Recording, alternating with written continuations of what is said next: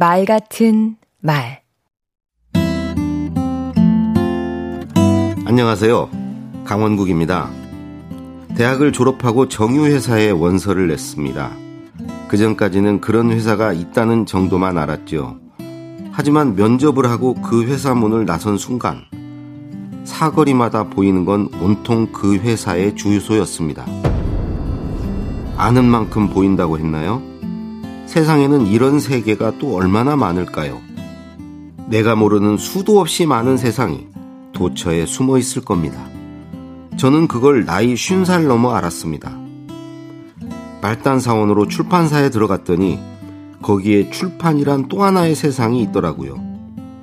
음식점, 편의점, 무수히 많은 업종의 세계가 있을 것이고 은행원, 건축가, 운전사 등 직업의 세계도 있고 등산, 낚시와 같은 취미의 세계도 있을 테니까 그 각각이 하나의 우주겠구나.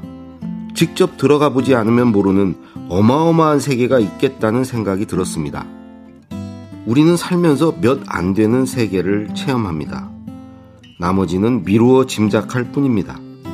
그러다 보니 편견과 오해, 고정관념이 만들어지기도 하는데요. 경험하지 않은 세계를 아는 길은 바로 관찰입니다. 말 잘하는 사람은 사람을, 사건을, 사물을 유심히 관찰합니다. 관찰은 나만의 느낌과 독창적인 생각을 만드는 출발점이지요.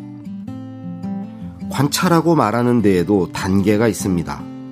1단계는 눈에 보이는 것을 있는 그대로 보고 말해보는 것입니다.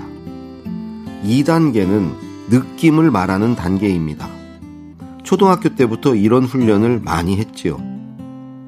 3단계는 분석적으로 관찰하는 단계입니다.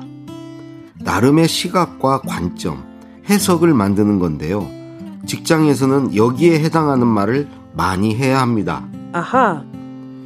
마지막은 없던 세계를 창조하는 보이는 것 그 너머를 보는 단계입니다. 장석주 시인은 대추 하나리란 시에서 그것을 보았습니다. 적에 저절로 붉어질 리는 없다. 저 안에 태풍 몇 개, 저 안에 천둥 몇 개, 저 안에 벼락 몇 개. 강원국의 말 같은 말이었습니다. 관찰하는 사람은 끊임없이 세상을 발견합니다.